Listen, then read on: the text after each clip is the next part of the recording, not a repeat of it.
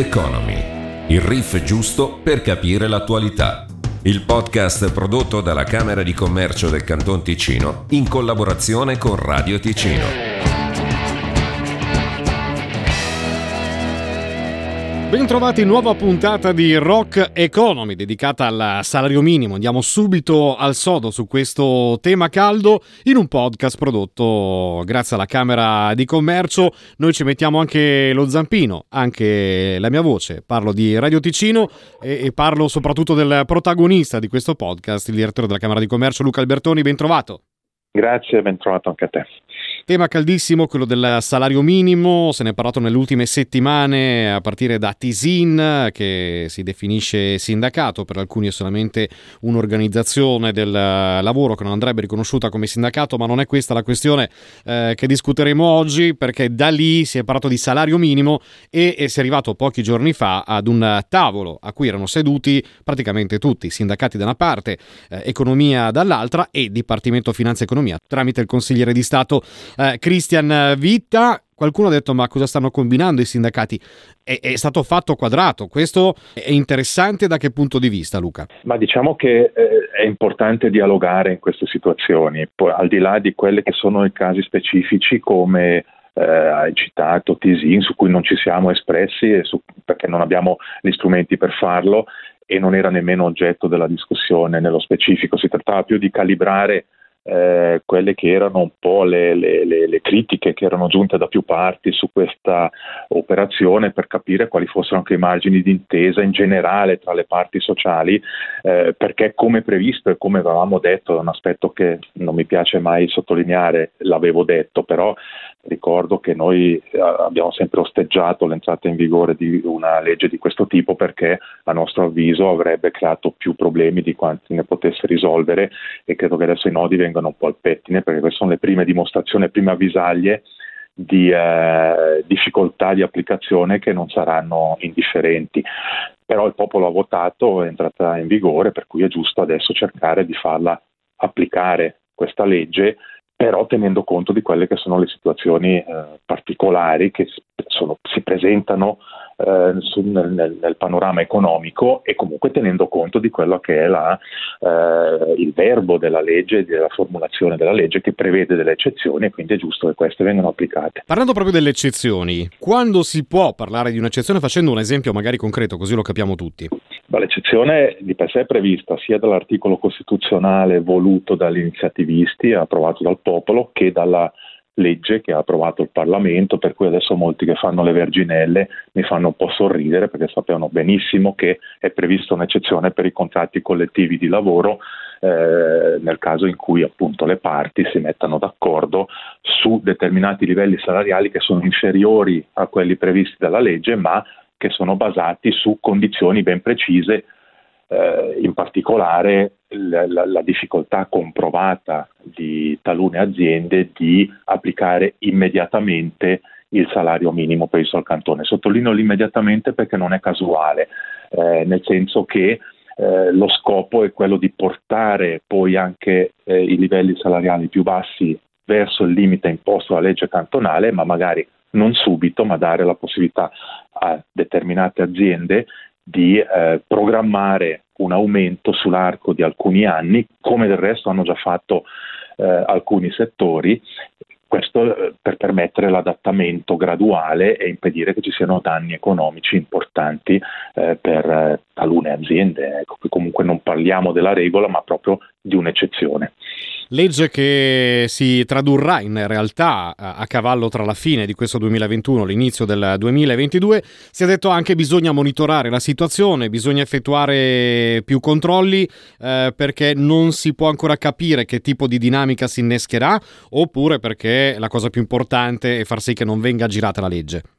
Sono vari aspetti, allora, quello, chiaramente come ogni legge esistente c'è il rischio che qualcuno la giri, per cui è giusto monitorare che questo non avvenga, dall'altra parte è giusto anche monitorare gli impatti di questa legge proprio sul sistema economico perché abbiamo visto già in diversi casi in cui sono stati applicati contratti normali di lavoro che come temevamo e come temiamo tuttora, il livello salariale generale si abbassa perché i salari più alti eh, devono essere abbassati per poter pagare di più quelli bassi. Quindi eh, se la massa salariale resta uguale, evidentemente un impatto c'è per chi guadagna di più e questo può essere un problema poi per eh, poter eh, mantenere il personale più qualificato. Quindi ecco, che gli impatti ci possono essere, io ripeto, sono un legalista rigoroso anche quando le leggi non mi piacciono, a differenza di, di, di altri personaggi, eh, ritengo che debbano essere applicate, eh, però questo non toglie il diritto di critica e di valutazione del, degli effetti di una legge che eventualmente dovrebbe, potrebbe essere corretta. In Gran Consiglio, durante la discussione, anche il Partito Socialista ha accettato un po' eh, a denti stretti, un po' tappandosi il naso perché già lì diceva che non, non andava tanto a genio eh, quello che stava nascendo, però almeno si creava una base legale. Adesso i socialisti, eh, entro la fine di ottobre, intendono lanciare un'iniziativa popolare proprio per cancellare questa eccezione. È pericoloso? Ma secondo me sarebbe un errore cancellare questa eccezione, poi ognuno fa quel che gli pare, e poi non sempre la coerenza sta di casa ovunque, ma non voglio giudicare l'operato degli altri, eh, c'è il diritto di lanciare qualsiasi iniziativa possibile e immaginabile, quindi eh, che lo facciano. Io vedo un pericolo eh, abbastanza importante per il partenariato sociale se si togliesse questa eccezione perché vorrebbe dire che non si può più tenere conto di determinate situazioni eh, che richiedono un trattamento speciale. Proprio a questo serve il dialogo tra le parti sociali per individuare queste situazioni e trovare le soluzioni più adatte ed evitare che si perdano posti di lavoro poi questo alla fine è lo scopo di tutti.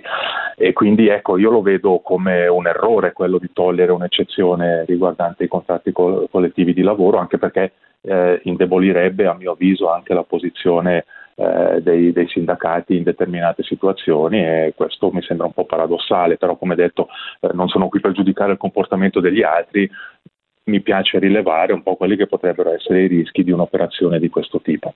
Il direttore abbiamo capito che non firmerà questa iniziativa, ma tornando al giovedì 24 settembre a questo tavolo con sindacati, economia, eh, il direttore degli FE Cristian Vita, qual è stato il tema più delicato da affrontare? Andiamo un po', come dico io sempre, nel, nel dietro le quinte. Ma diciamo sono incontri sempre delicati che io affronto a volte con un po' di apprensione, malgrado l'età, l'esperienza, non paura evidentemente, ma un po' di apprensione perché il rischio di, di, di, di conflitto è abbastanza presente. Siccome a me piace poco erigere muri, ma piuttosto costruire ponti, ecco che a volte ho un po' di, di, apprensione quando sono chiamato a queste, a queste, adunate, anche se devo dire che eh, i rapporti personali sono molto buoni, c'è un rispetto reciproco tra tutti gli attori, per cui eh, è raro che volino gli stracci, come si suol dire. Eh, ci sono discussioni animate, ma sempre nel rispetto delle persone, dei ruoli, quindi eh, si va un po' con questa tipica tensione di come quando hanno magari un'attenzione come può avere un, un, un, un, artista che sale sul palco per, per l'esibizione, quindi è abbastanza normale eh, che ci sia questo aspetto.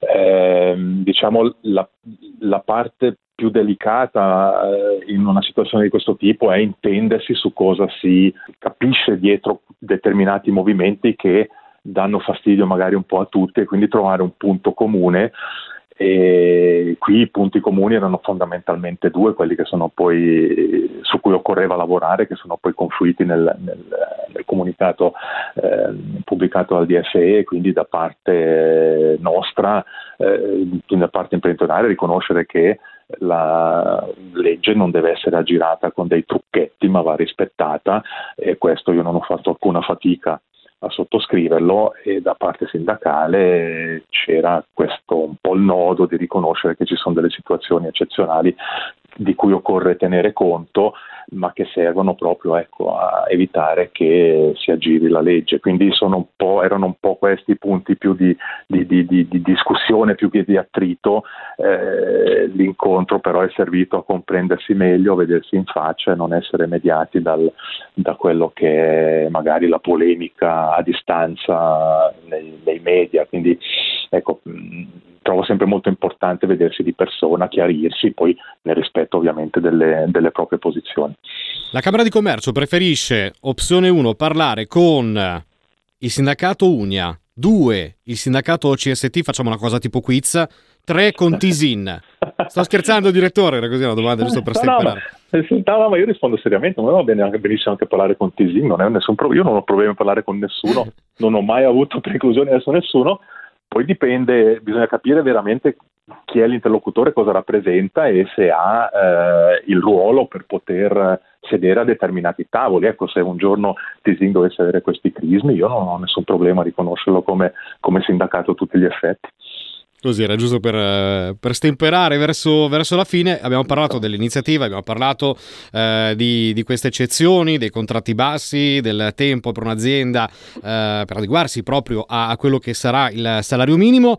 Per dare una dimensione del, del fenomeno, perché ci sono tanti tipi di contratto, eh, il salario minimo chi è che toccherà, quante aziende, soprattutto magari quali, se riusciamo a dare un, una dimensione. So che non è così semplice. È abbastanza complesso, eh, però si dice che normalmente dovrebbe toccare una cifra abbastanza esigua rispetto ai posti di lavoro che ci sono in Ticino. È difficile però dire a, quanti, a quante aziende corrispondano. È chiaro che su una, su una, cifra di 40.000 aziende che abbiamo in Ticino più o meno, eh, non, non, dovrebbe trattarsi di un numero estremamente elevato. Quindi sono abbastanza fiducioso che si possa eh, tenere un po' sotto controllo l'eventuale tentazione di ricorrere a sotterfugi che porterebbero a violare la legge.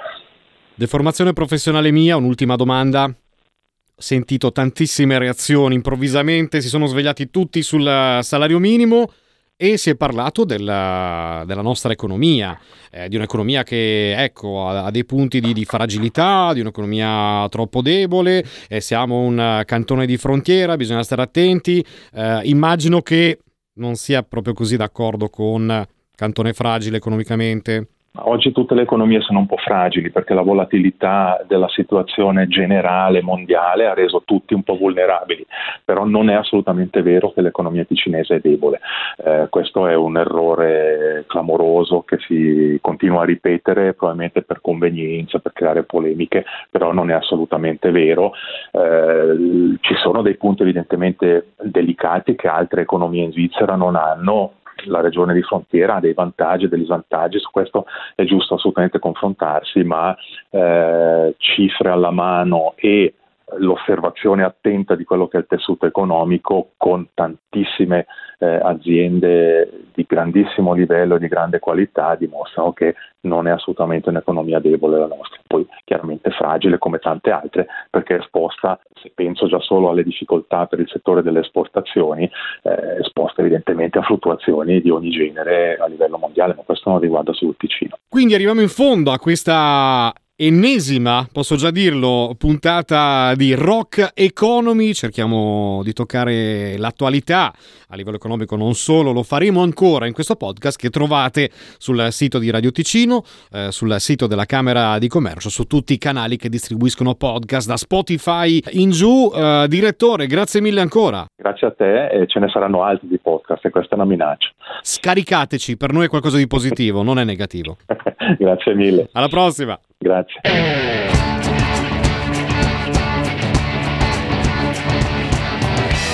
Rock Economy, il riff giusto per capire l'attualità. Il podcast prodotto dalla Camera di Commercio del Canton Ticino in collaborazione con Radio Ticino.